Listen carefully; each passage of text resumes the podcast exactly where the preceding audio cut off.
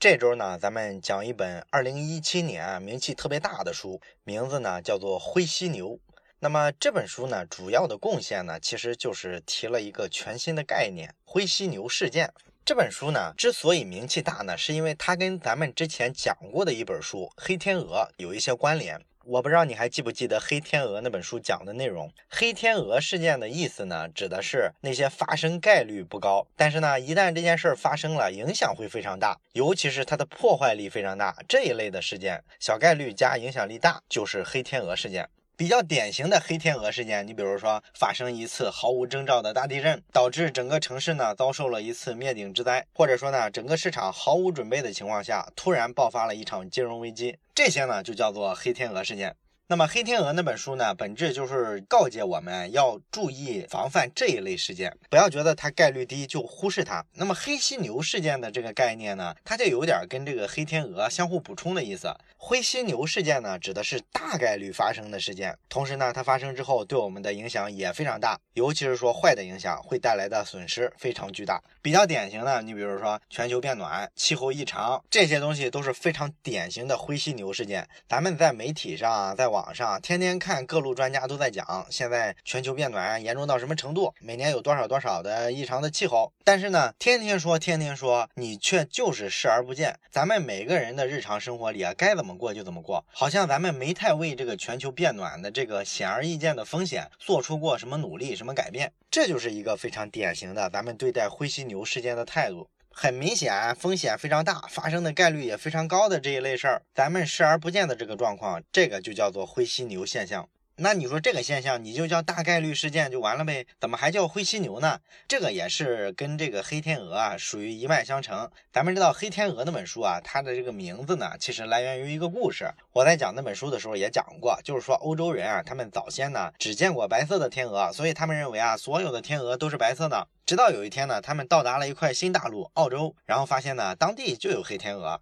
这个呢，对他们的认知带来了一个根本性的冲击。他基于天鹅是白色的这个认知做出的所有判断啊，比如说写的诗歌呀，这个小曲小调啊，这些歌词里啊，所有的这些逻辑可能都得重新做修改。所以说，从这个故事出发呢，他把这一类小概率发生的事件，但是影响非常大的，给它起名叫黑天鹅事件。而这个灰犀牛呢，也大概是这么来的。它背后也有这样一个小的故事。这个故事是怎么样呢？就是一个人他去了这个非洲大草原，他想拍一些野生的动物。那他去了非洲之后呢，就跑去看犀牛。他在去看这个犀牛之前啊，你像什么旅行团呀，什么当地的导游啊，其实呢都反复的告诫过他好多次，说呢你不要靠得太近啊，因为这个犀牛啊，它脾气特别暴躁啊，你靠它太近啊，它觉得危险，它就会攻击你。但这个人拍照的时候呢，他觉得没有什么风险，于是呢，他就往前挪了一下，拍了一会儿之后，也没有发现什么风险，他就再往前蹭了蹭。就这样呢，因为这个风险呢，实际上没有发生，所以呢，他就一直往前挪，往前挪，隔着这个犀牛呢越来越近。终于呢，因为这种得寸进尺呢，导致说这个犀牛啊开始发怒了，转过头来攻击了他，这就酿成了一个巨大的悲剧。这个故事呢，就是作为灰犀牛事件的一个隐喻，告诉我们呢，我们明明知道这事儿会有风险，我们被提示过好多回，你也知道这个风险大到什么程度，但是呢，就是因为它没有发生，我们就对它视而不见，掉以轻心，最后吃了大亏。所以说呢，凡是这一类的事件，统一命名为灰犀牛事件。其实呢，讲到这儿，这本书的核心的观点、核心的结论啊，你已经接收到了。当然了，咱们读书的意义呢，肯定不是说知道这本书的结论是啥，这个其实价值不大。真正有意义的是了解一下这个论证的过程，这事儿往往启发是比结论大得多的。咱们可以去了解一下，你为什么明明看到了风险，但是却主动放松警惕，天真的就认为它不会发生呢？为什么我们人类的认知世界会走向这样一个误区呢？显然，弄清楚这个比知道结论要有意思多了。那么这本书呢，他在解释黑犀牛事件的时候呢，他把黑犀牛事件的发生过程啊做了一个总结。这本书的作者呢，名字叫做米歇尔沃克，他是一个研究国际政策的专家。他在这本书里呢，提出了黑犀牛事件发生的五个阶段。这五个阶段呢，大概是个什么意思呢？咱们举个例子来说明一下吧。就举一下这个房价的例子吧。咱们知道，现在媒体上啊，其实好多年前就开始一直讲说这个房价一直涨一直涨，其实是有很大风险的。为什么呢？因为所有的市场经济上的商品，咱们都知道，它的价格正常来说应该是上下波动的，对不对？有波峰，有波谷。可是呢，这个中国的房产特别奇葩，它从有了这个东西到现在是一路上涨的，从来没跌过，这个就不符合市场规律了，对吧？哎，所以说呢，好多的专家呀、媒体啊，你看他们隔三差五的就会冒出一部分人来唱衰房价。这个呢，其实就算一个风险提示了，告诉你啊，这个事儿啊，风险很大了。一旦房价跌了，那就是系统性的崩盘。这个提法咱们都听过，对吧？但是呢，对于咱们普通人来说，尤其是说这些买了房子或者说准备买房子的人来说，这些城市里的年轻人呢，他一定不相信这个概念啊？为什么呢？因为他是利益相关方，他一定不希望房价下跌。所以说呢，他在听这一类观点的时候啊，通常把自己的整个耳朵啊给它关闭起来，主动的屏蔽所有的讲房价下跌的这些信息，全当不知道。这个状态就是灰犀牛的五个阶段的第一个阶段，叫做否认。听到一个不同的意见，立马给他否定了。那么这个阶段之后，第二个阶段呢，叫做得过且过。也就是说，你否认完了房价可能下跌的这个风险之后，剩下的时间你要干嘛呢？其实就是混日子嘛。一方面呢，你骨子里啊不太认为啊可能发生很大的风险；另外一方面呢，你会觉得即便发生风险，那将来再说呗，等它发生了再看呗。这就是一种得过且过的心态，对不对？然后第二个阶段完了，就是第三个阶段，叫做判断性阶段。这个阶段你会做很多判断，比如说你会选择性的接受一些观点，甚至我会主动的去攻击那些看空房价的这些专家。哎，我就见过好多这样的年轻人，尤其是好多骂谁的呢？骂这个有一个经济学家叫谢国忠，因为这个经济学家大概在十来年前啊就开始鼓吹说这个房价啊要崩盘，大家年轻人千万别买房。结果呢，十多年过去了，这个反复的说房价一直涨，能买就买的任志强啊一次都没错过，而这个谢国忠呢，等了十多。年都没等到这个房价下降，所以我认识几个年轻人，当时听了他的建议的没买房的，现在都悔青了肠子，天天骂谢国忠，骂的跟孙子一样。所以你现在再给他讲任何关于房价有风险、房价有可能跌的这种信息，他会坚决的驳斥，根本就不接受。这就是你做出一个结论、做出一个判断的过程。那么第四个阶段呢，叫做恐慌的阶段。这个时候呢，可能现实的世界里已经出现一些风险的苗头了。比如说，有些地方的房价开始百分之二十、百分之三十的下降了。那么看到这种苗头呢，你就开始有些恐慌，不知道怎么办。那么不知道怎么办之后啊，你一般倾向于啊原地不动，什么都别干，我先观望一阵，冷静一下。万一这个房价只是稍微波动一下，跌两天之后又调回来呢？哎，你就用这种类似的理由去说服自己，自己不要轻举妄动，这是第四个阶段。那么第五个阶段就是最后一个阶段了，就是行动的阶段，或者说是崩盘的阶段。这个阶段呢，基本上已经无力回天了，房价呢可能已经跌到谷底了，基本上要么低价抛售啊，忍痛割肉啊，要么呢就陷入崩溃啊，天天的自怨自艾、后悔啊，或者是骂政府、骂社会啊，等等等等啊，这就算崩溃了。整个的这个过程呢，就是一次灰犀牛事件，它一个完整的反应的链条。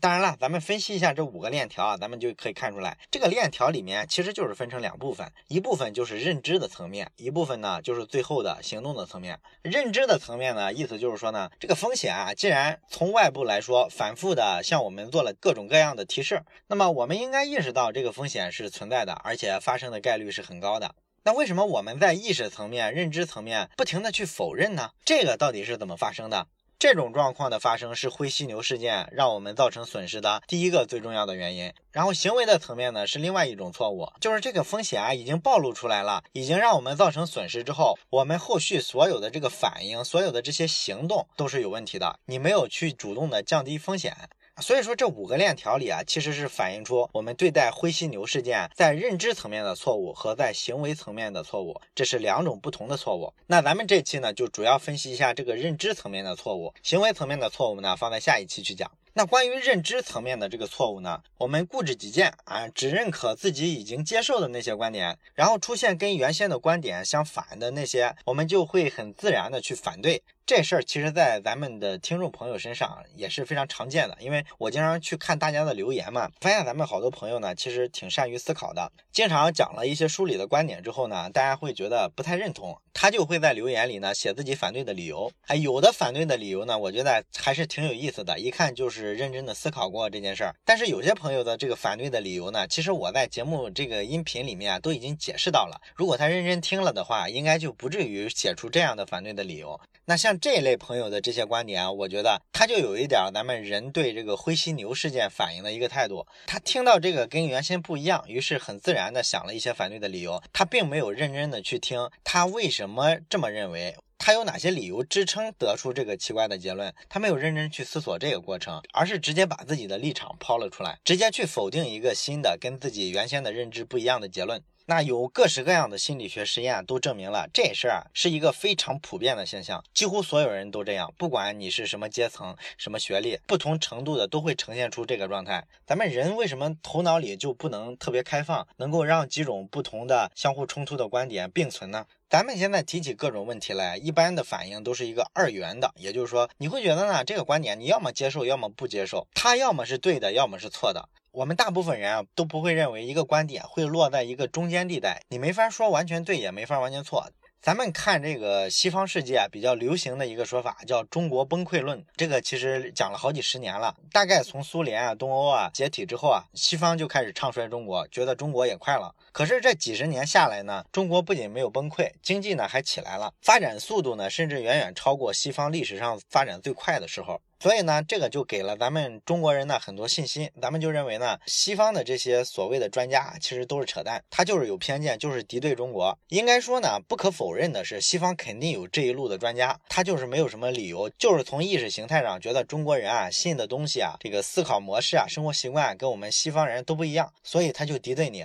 肯定是有这一类的专家的。但是讲中国崩溃论的这些专家里面，应该说也不乏的是哪一类呢？就是他是从专业的角度去考考虑啊，去看咱们这个经济发展的模式，或者说咱们国家的整个的这个权力的组织形态，它是从这些基础的技术面去分析，说觉得里边呢有风险，风险呢还很大，所以说呢，他可能得出了一个比较严重的结论，说中国很可能崩溃。所以说，当出现这种结论的时候呢，其实比较理性的一个角度来看，就是你去看看他分析立论的依据是什么啊，说的有没有道理，是不是点到了咱们中国发展的一些比较痛的地方，这个才是咱们自己人看自己国家的经济的一个比较科学的方式，对不对？万一他讲对了呢？讲对了，这不就是给你提示了一次风险吗？你就可以在接下来改正这些风险，这是对我们有利的一件事儿。可是我们基本上就会认为呢，中国崩溃论呢，要么是对，要么是错。既然几十年都没有崩溃，那么它一定是错的。所以我们就对现在这个阶段再提中国经济啊有巨大问题，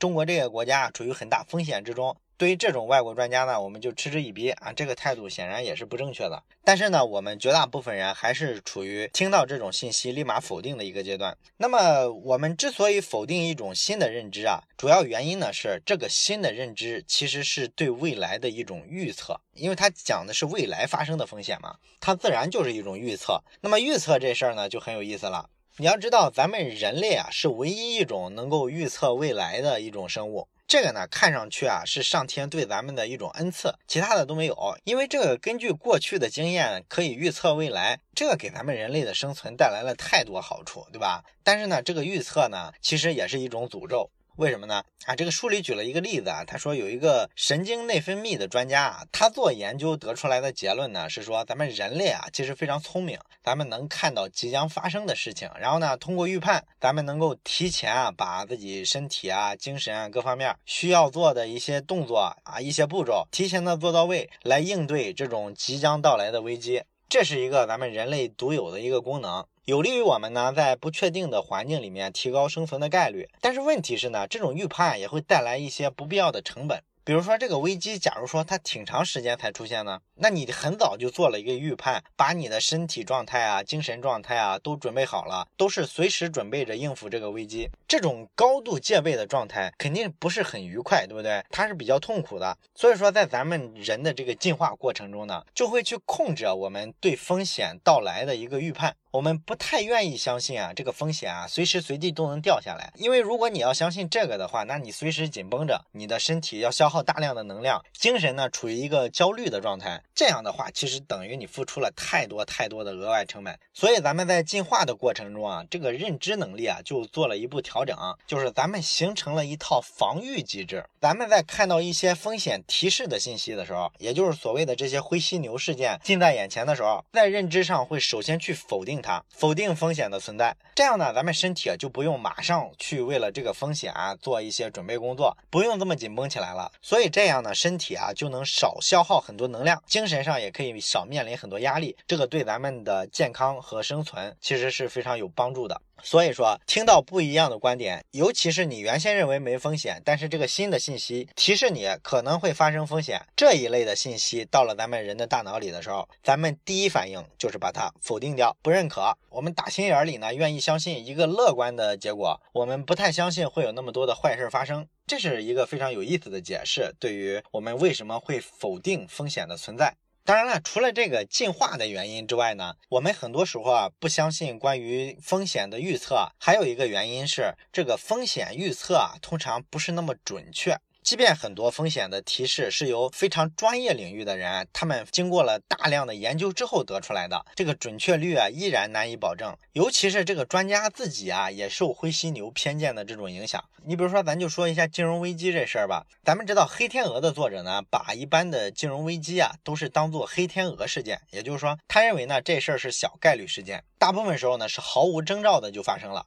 可是咱们《灰犀牛》这本书的作者呢，他认为呢，其实多数的经济危机啊、金融危机这些事儿啊，都不是黑天鹅事件，多数的这类事情都是灰犀牛事件。为什么呢？因为其实每一次危机发生前啊，你把时间往前倒推一下，去查一下危机发生之前，这个研究金融市场的各路经济学家呀、学者呀，包括说一些投资机构，他不是经常出一些投资报告，你看看他们这个提示风险的强度，其实在危机到来之前已经发现了。很多苗头了，而且反复的在做风险提示，可是最后呢，这个结果呢，还是说这个金融市场上所有的投资者啊，普通的老百姓，甚至包括这个金融监管部门，对风险呢，基本就处于一个视而不见的状态。于是呢，所有人就合力把这个泡沫呢越吹越大，终于在某个节点泡沫破灭了，大家才意识到真正风险的到来。可是这会儿啊，损失已经形成了，已经晚了。你就像零八年金融危机发生的时候，当时下台的那个美联储主席格林斯潘，他就没有意识到金融危机要来。后来他自己还专门写了篇文章，探讨呢为什么没有人提前看到二零零八年金融风暴会来。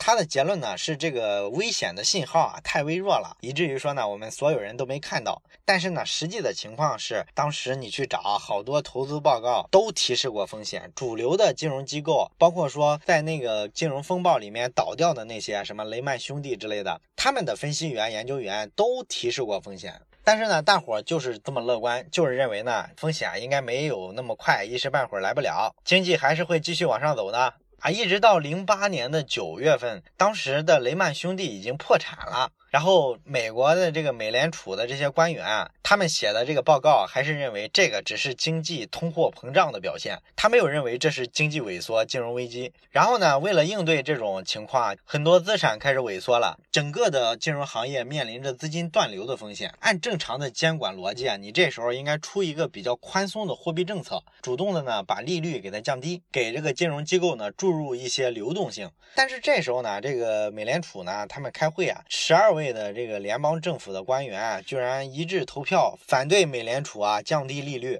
也就是说到这会儿了，他们都没有意识到这个金融危机啊已经来了。所以你可以看出来，专家层面他们也受这种灰犀牛偏见的影响，老百姓呢否认他们的预测啊也是有一定道理的。那么另外呢，关于这个预测未来的风险这事儿呢，咱们大部分普通人呢没有意识到的一个点就是，任何一个预测啊都是有一定概率的。你比如说，咱们天天接触的一种预测，就是关于未来的天气的预测，天气预报。那你看这个天气预报啊，它一般预报呢都是说明天有雨或者明天有风，它都是给你一个确定的结论。所以说呢，咱们好多人呢，第二天看一下，哎，晴空万里啊，哪有雨啊？于是呢就开始骂，说这个天气预报啊胡说八道。可是实际上呢，天气预报的这个结论啊，它是一个概率，它只是呢为了让你好懂。他说明天有雨的时候，他后台的数据可能是明天下雨的概率是百分之八十五。但是他做天气预报的时候，他不能这么讲啊，他要说你们这儿明天百分之八十五的可能性下雨，那老百姓不懵了吗？你到底是下是不下？所以说呢，天气预报为了照顾大家的理解能力，用了一个比较绝对的说法，他就告诉你明天这儿是下雨的。如果说你第二天没下，其实也很正常，百分之八十五的可能性下雨，那还有百分之十五的可能性是不下的嘛？就是这个结果啊落到了那个不下雨的区间里边，这都是非常正常的。但是因为普通的老百姓没有这个概念，他就按照这个对错二元的标准去看待这个预测。绝大多数的其他类型的预测呢，比如说关于经济的、关于房价的，其实都是一样的。他对这个风险做出的预测本来就是有一定概率的，不是说这个风险一定是发生的。但是咱们普通人看这些专家的结论呢，往往都不这么看，咱们就认为这是一个要么对要么错的事儿。我们经常是隔了几年之后啊回头去找啊，哪个哪个专家前几年说这样，你结果呢没有？你看打脸了吧？所以说这个专家很水，以后啊咱们就别听这个专家瞎逼逼了。咱们大部分人啊对这个专家预测基本都是这个态度，咱们都认为呢，只要他预测的跟实际的结果啊不相符，那么就一定说明这个专家水平不行。所以说咱们就越来越不相信专家的预测。再有专家给你提示啊未来有什么风险，你基本上就当耳边风了。所以说，这也是一种我们看待灰犀牛事件的时候产生偏见的一个原因。而实际上呢，一个专家啊，他做十次预测，一次都没对，跟另外一个专家做十次预测，可能对了七次，这俩专家你说哪个水平高呢？如果预测是一种概率的话，那么从结果其实你是不能判断说那个预测十次对了七次的就水平比那个一次都没预测对的专家水平高，肯定是得不出这个结论的。他预测的所有的事情都发生在那个没发生的区间里，这事儿不是没可能吗？所以说这个地方对咱们普通人来讲啊，是大部分人意识不到的。而且呢，从理论上来说啊，这个预测还有一个逻辑上的悖论。什么悖论呢？就是说你预测的越准确，越多人听信你这个预测，那么你预测的事儿就越不会发生。那为什么咱们说这个预测是一个百分数，永远达不到百分之百？主要原因就是你这个建立预测模型啊是非常难的，尤其是像天气啊、气候啊，或者市场的这个价格模型，它影响这个结果的因素太多太多了。即便说你把影响结果的所有因素都加进一个模型里，然后呢用计算机去计算模拟出结果来，这个结果呢跟现实世界可能发生的一模一样。那最终过几年，实际情况跟预测也是可能完全不一样的。为什么呢？因为如果大部分人啊知道了你模拟的这个结果啊准确率非常高之后，大家呢就可以根据他是喜欢这个结果啊还是不喜欢这个结果去做相应的操作。咱打个比方吧，你比如说你发明了一套工具，可以预测股票的价格。你预测有一只股票明年会涨一倍，然后呢，所有的股民呢听了你这个消息之后呢，觉得你说的非常对，因为你的预测准确率是百分之百嘛。那么结果是什么样呢？结果是明年这只股票啊一定不会翻一倍，甚至可能会跌一倍。为什么呢？因为你这么说了之后，所有人啊一看这个股票明年会涨一倍，大家第一反应就是现在就去买这个股票，把它囤起来，等明年涨。那所有人都冲去买之后，这股票的价格啊一下就上去了，它现在就是虚高了，现在就有泡沫了，就不需要等明年了。真正到了明年的时候，可能这个股票又跌下来了，因为价格上去之后，好多人就套现离场了嘛。啊，明年的时候可能股票就跌得一塌糊涂。所以说呢，你预测的越准啊，未来的现实情况跟你这个预测可能是越不匹配的，它有这个逻辑上的悖论存在。这就导致呢，这个预测这些事儿，你很难完全用实际的情况来佐证它这个判断水平的高低，这是非常复杂的一件事儿。所以你看到一个专家给你提示啊，未来房价会下跌这个风险，你跑出来抵制，可能就是因为受了刚才咱讲的这种偏见的影响，实际上是你没理解这个预测发生的机制。那除了上面这些呢，还有一个因素啊，会导致我们在认知上对于灰犀牛事件呢重视不起来，就是我们所处的这个群体。因为咱们所有人的脑袋里面呢，社群的思维是非常重的，尤其是咱们每个人啊所处的不同的行业、不同的社会阶层，你混的那个圈子是完全不一样的。圈子不一样的话，它可能也会影响你认知层面对一个完全不同的观点的接受程度啊。你比如说吧，你如果是以买了房子的人，那么你想，你平常交流的比较多的，其实都是跟你差不多的人，要么是正在买房的啊，你们交流一下买哪个地方，哪个地方会涨；要么呢是已经买了房子的，因为你左邻右舍都是这一类的人嘛。所以说呢，你们这些人呢，因为利益攸关，所以说你骨子里呢肯定是不希望房价下降的。于是呢，这个人群啊，可能。说观点啊都是比较一致的，都是非常乐观的，看好房价未来还能持续涨下去，大家呢炒房子还能挣一笔。这个人群里啊，可能这样的人是占多数的。那原本的时候，你只是一个人这么想。当你发现你这个群体里啊，所有人都这么想的时候，他就会强化你原先的这个结论，你就会认为这事儿就是真理，所有人都这么觉得，全社会的信心都很足。于是呢，你更看不上那些专家学者啊，讲这个房地产有风险了。这也是造成咱们对大概率风险忽视的一个非常非常重要的原因。好了，这期关于为什么人会主动的否认风险的存在这个点呢，咱们就讲到这儿。最后呢，咱们留一个小问题吧。这个问题呢也比较开放性，就是你能不能讲一讲你身边发生的类似的，你原本知道这事儿有巨大风险，但是你把它无视了，最终自己遭受了损失的案例？如果有的话，欢迎你在留言区写下来，跟大家做一个分享。咱们下期再见。如果你想看本期文字稿或和我们一起交流讨论。请关注微信公众号“老马读书”。